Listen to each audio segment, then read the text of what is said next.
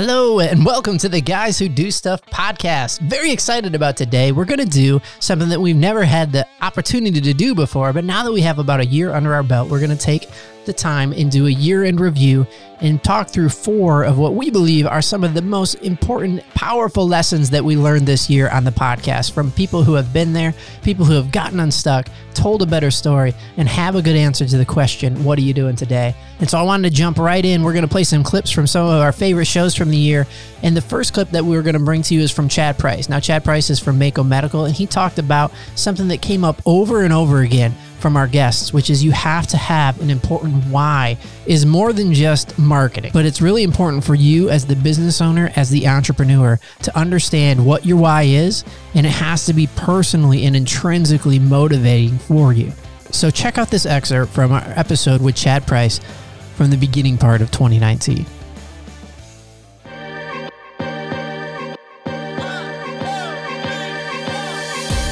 Thank you for listening to the Guys Who Do Stuff podcast. Visit guyswhodostuff.com.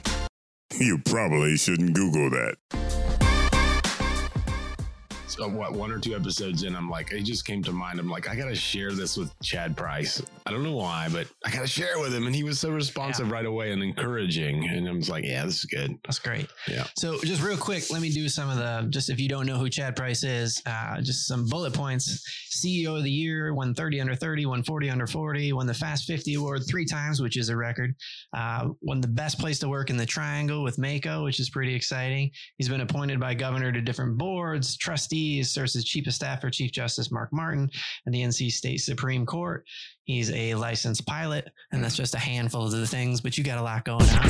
because you don't know what you want to do. You try a lot of different things. So Right. you know, at some point I was starting every business I could start. You know, I had a, I had a restaurant and I had a repair shop and I had a, a dealership. And so I have all these businesses, but each business gets about 10% of my time. Mhm. So I'm really not effective for the business. If I could go back, I think I'd have been laser focused on one thing and do it really, really well. Do you think it was challenging for you because you were trying to find the thing you were most passionate about and you were trying so many different things?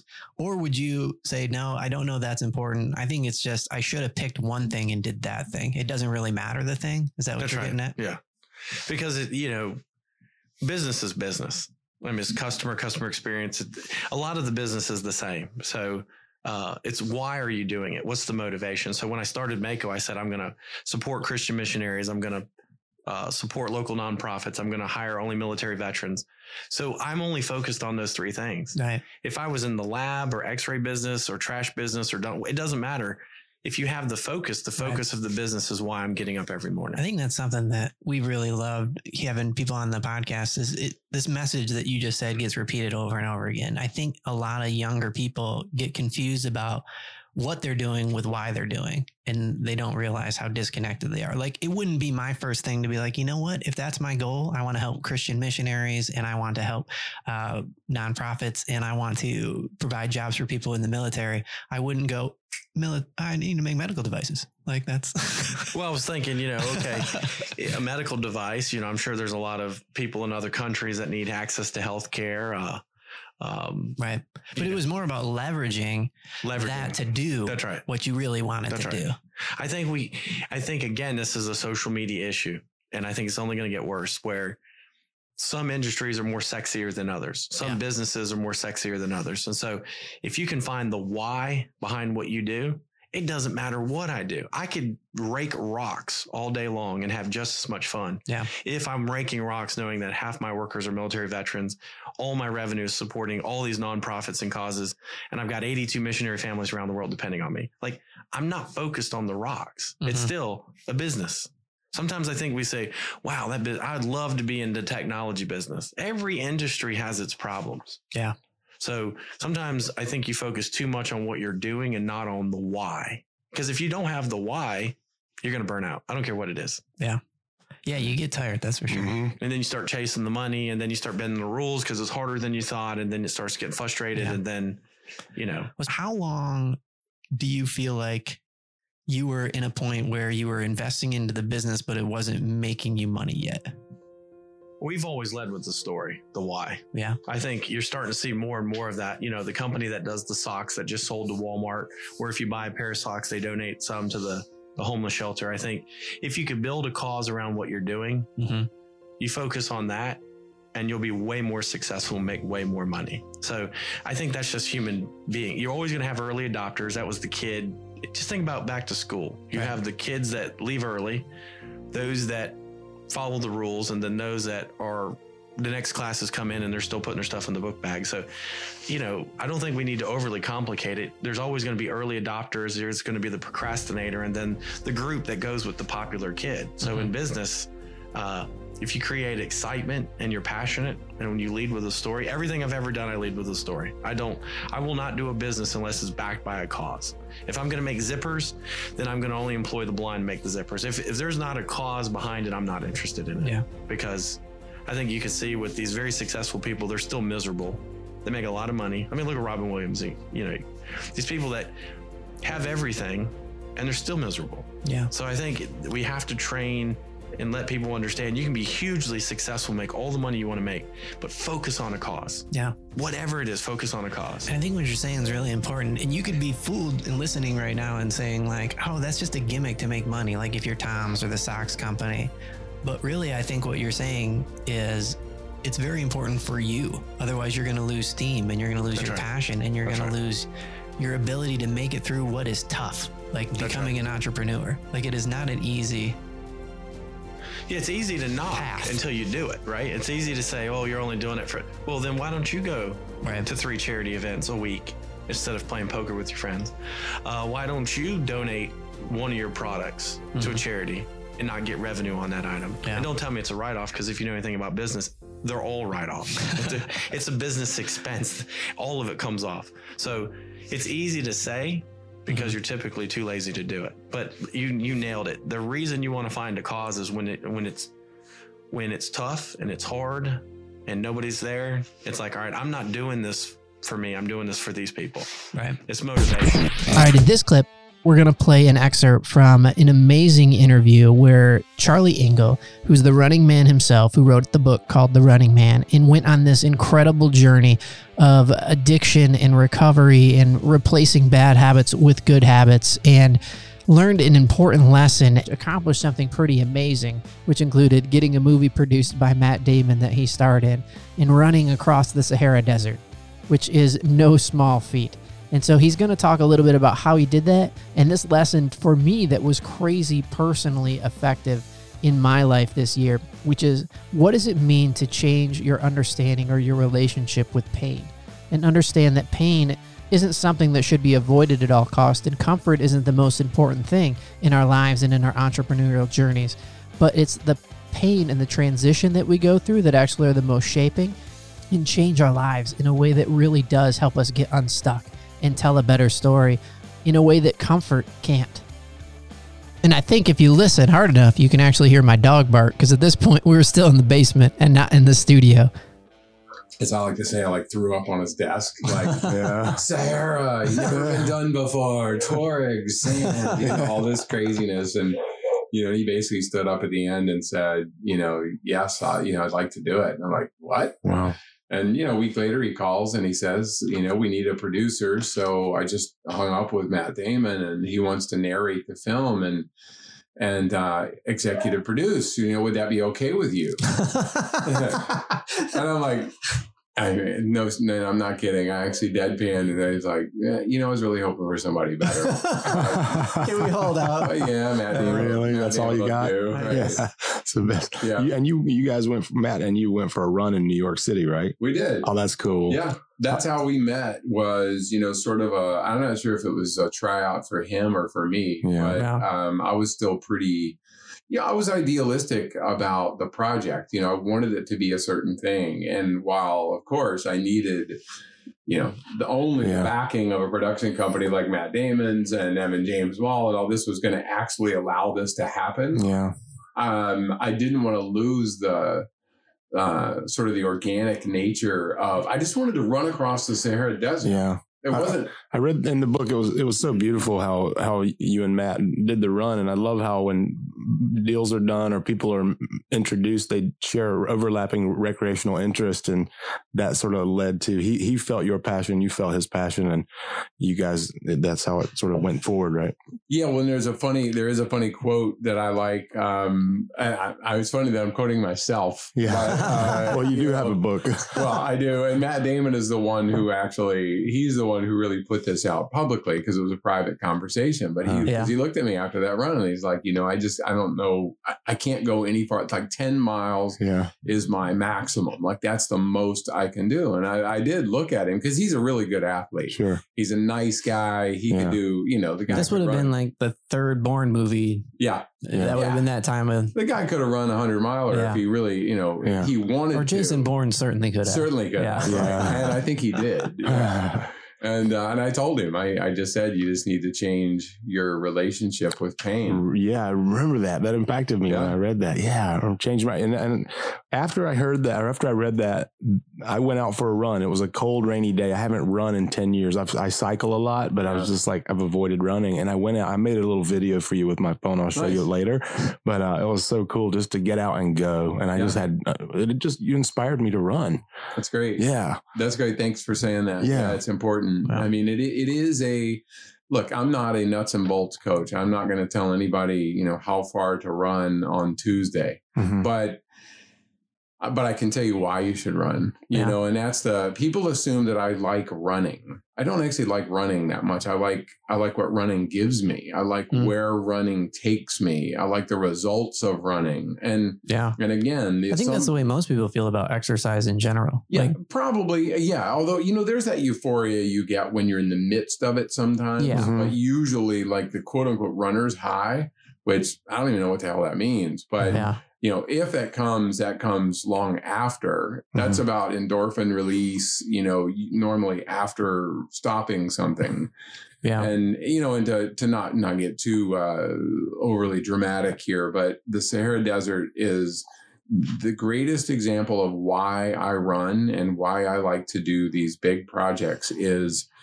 you know when you drive i've driven into you know i've been to 50 countries and a lot of them impoverished and certainly not not like here. And you drive into one of those little villages somewhere in the middle of Africa and and people will inevitably come at you with their hands out Yeah. uh their you know whatever it's just not their fault they've just been programmed you know Right. Mhm. people europeans or white people or whatever come to their area you know they're bringing Yeah. something. Money's just falling out of their pockets. Yeah. Just stay close. you run into one of those village on foot or on a bicycle or something like that all of a sudden you are not different than them Oh wow. and the engagement. I mean, running across the Sahara, I never one time had anybody like come at me like, "What do you have for me?" Yeah. Probably because I didn't. I looked like I didn't have anything, you know. But but you know, we had this experience of of organically running into these villages. You saw, you guys saw Yeah. in the movie. Yeah. People they didn't know we were coming.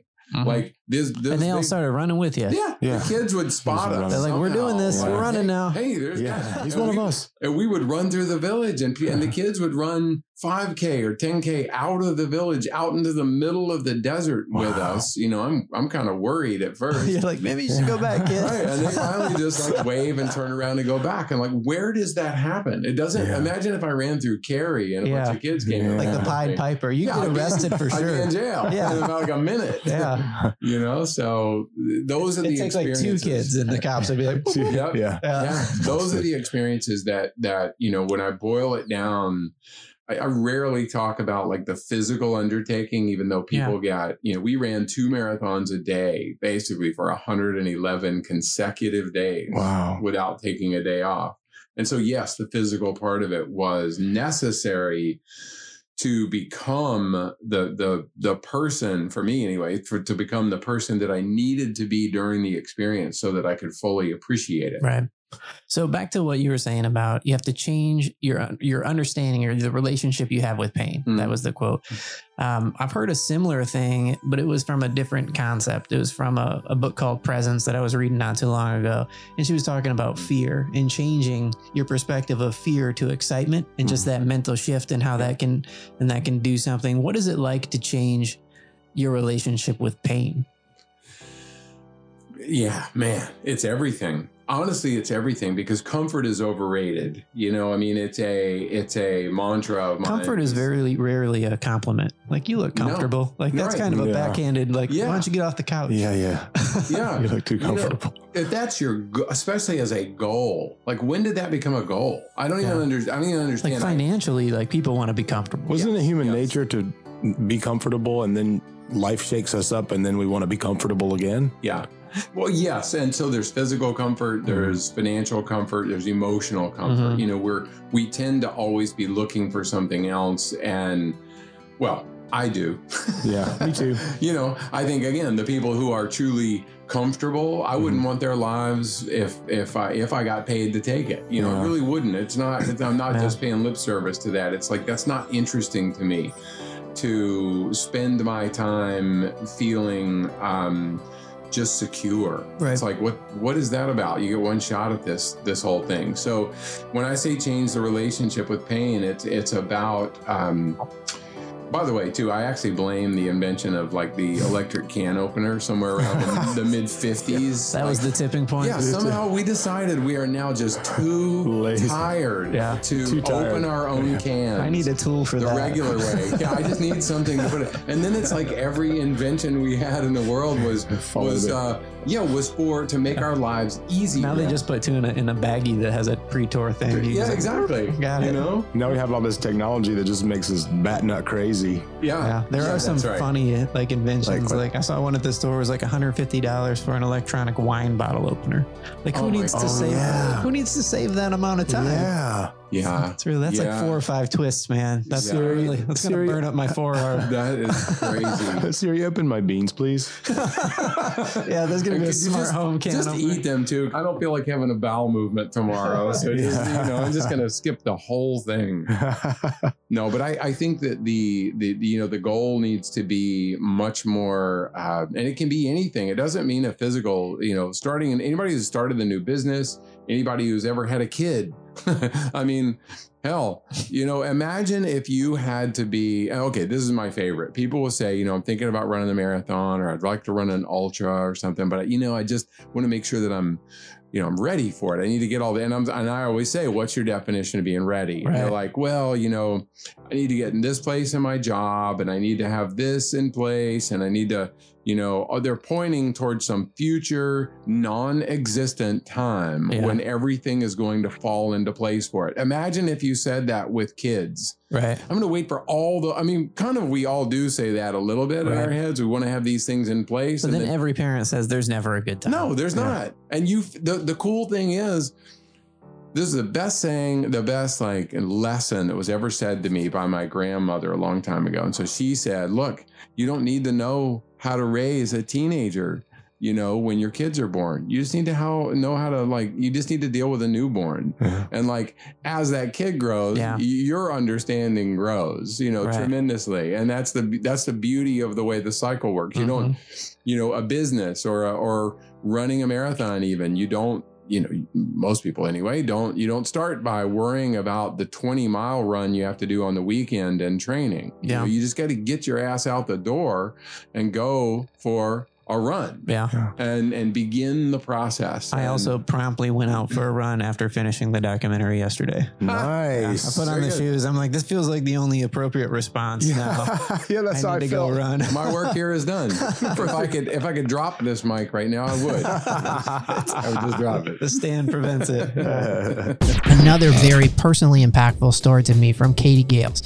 Katie Gales runs the entrepreneurship program in the Business Center for Wake Tech, and she shared a ton of amazing principles and resources that I found crazy valuable. And if you live in the triangle, these are resources that you need to check out and go back and listen to her episode. But there was one point that she said was so memorable and stuck in my mind in such a memorable fashion, and it was how she had to learn how to stop playing Who's Got the Monkey to set it up, Katie was talking about how after she transitioned out of a long, successful uh, career at IBM, and then she she went into a little bit more of an entrepreneurial solo type of position.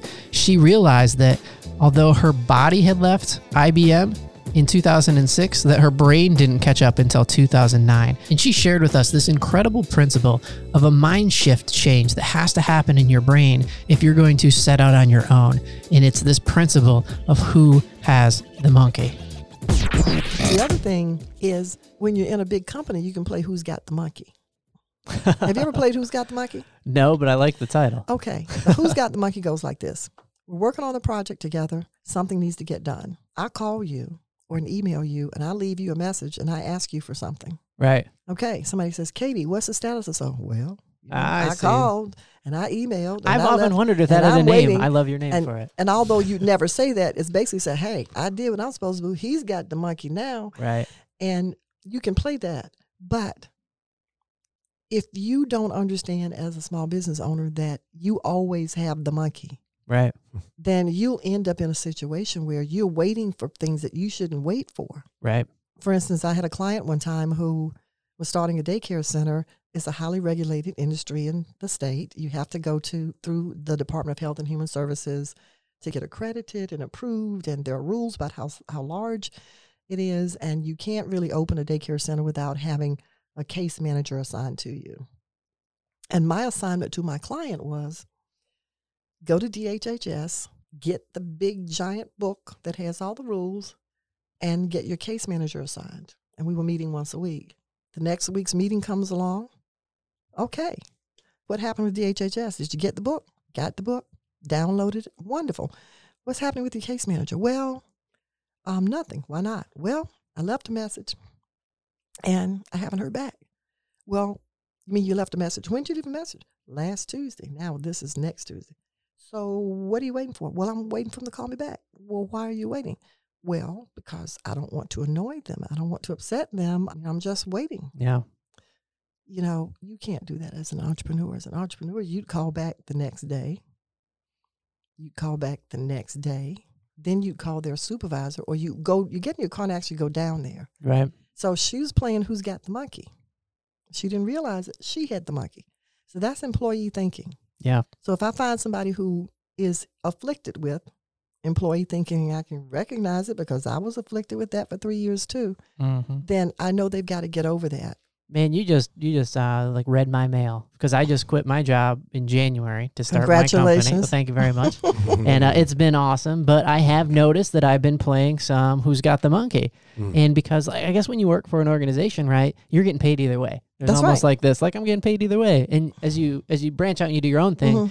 you become painfully aware of what's billable and what's not, Right. and what your hourly rate is, and what what busy work is versus like what's work that Mhm, brings in mhm. money. I'm still playing who's got the monkey a little bit more than I should on some certain issues Yep. because it's it's a mindset. It's tough to get out It of. It really is a mindset. And it's one that you have to, if you've been an employee your whole life, either you have to get your degree from the School of Hard Knocks and learn the hard way Yeah. that you need to change your mindset, or you need to have somebody take you by the hand and say, okay, Mm-hmm. this is what the new rules are. You know, Yeah. uh, you're not in Kansas anymore. Right. These are the new rules.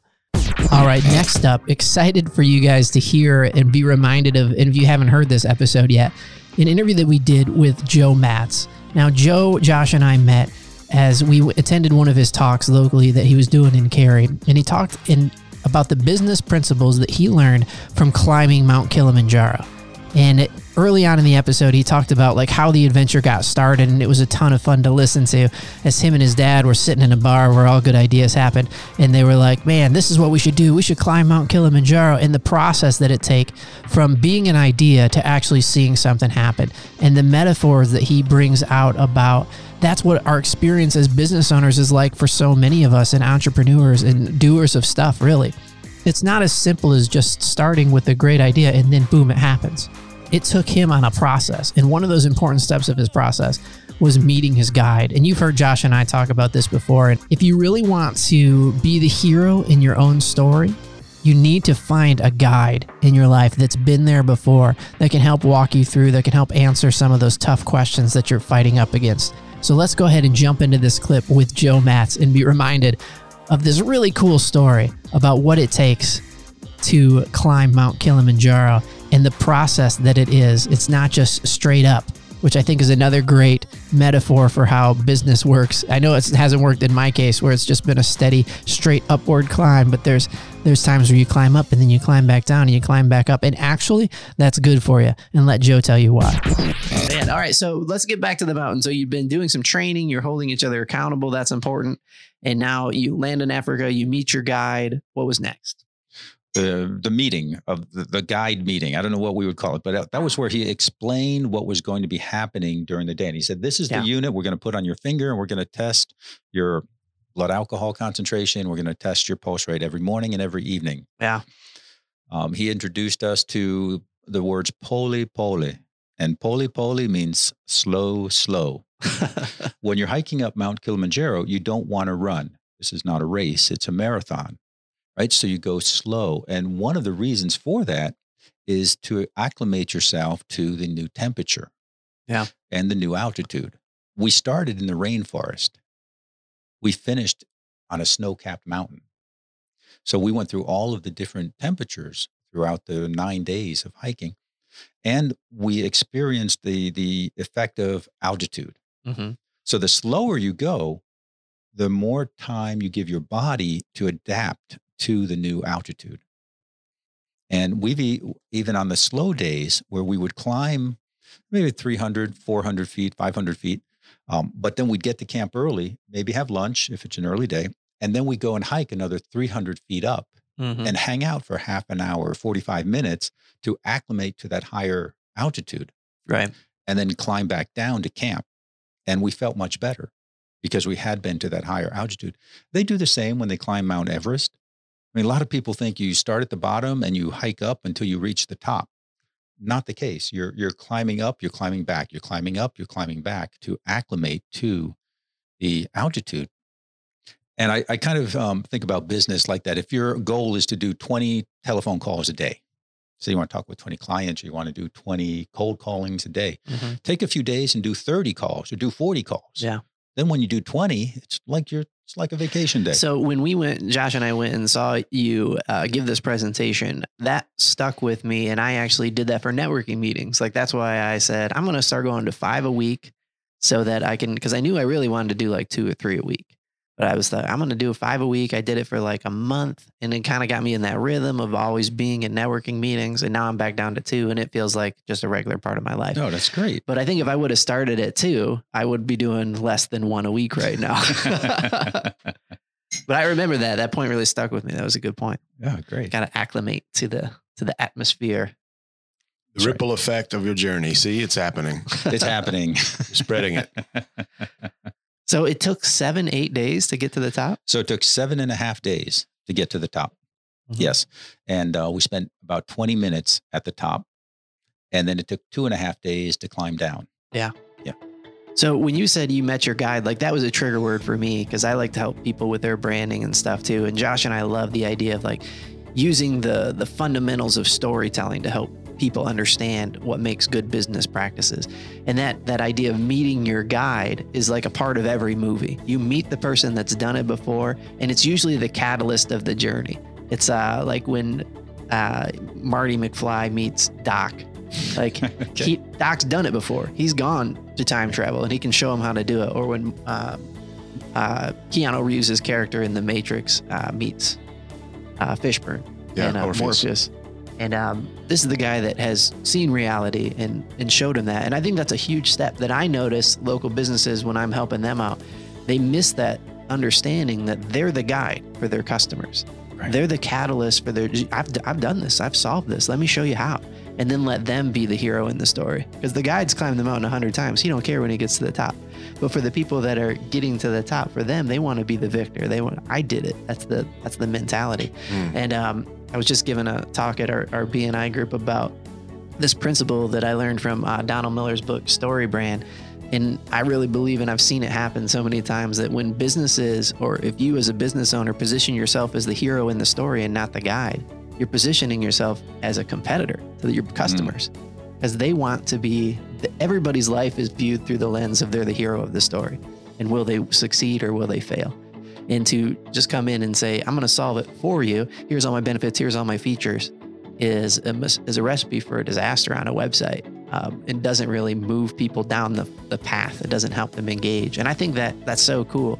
And I bet that's when it became really real when you met your guide. Like, I bet that was the catalyst to be like, oh, we're climbing this mountain now. Like, this is happening now. This This, is guy's going to happening, take us there.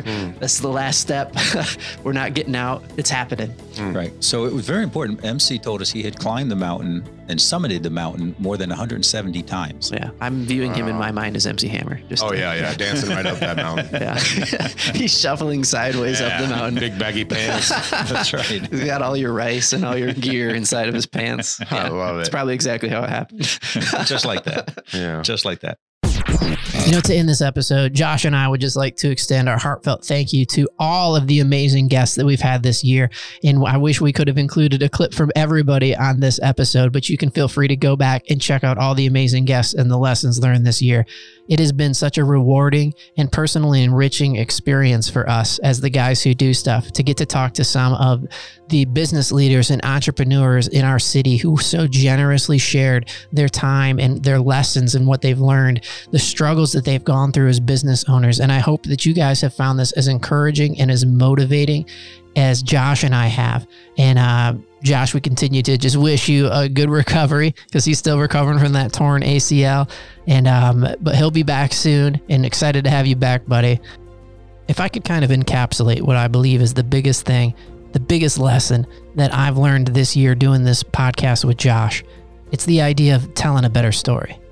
If you don't like the kind of story that you're telling with your life, if you don't like your job, if you don't like the people that you work with, if you don't like the situation that you found yourself in, you have the ability as a human being to tell a better version of the story of your life. Do something, get unstuck. If you don't like the kind of work that you're doing, it's worth your time and effort and energy to figure out the kind of work that you do like doing and go after that thing. Tell a better story. And when you do, what you'll find is that you won't just have a tell a better story. And when you do, I hope that you find, like Josh and I did, that you won't just have a string of really cool stories to tell at a party. But as you start to tell a better story with the decisions that you make every day, the kind of person that you are becoming, there will be a mindset shift where you realize that you're no longer the person that you were in the boring story that you felt stuck in. You're living a better story. You're no longer just talking about doing the kind of things you hope to do one day, or maybe when you get everything lined up in such a way, you get enough money in the bank, you get retired and you have more time. But you take control of the situation that you're in and tell a better story with your life. Thanks for listening. We love making this stuff for you. You can help us out by subscribing wherever you get your podcasts. Get unstuck, tell a better story, and have a good answer to the question what are you doing today?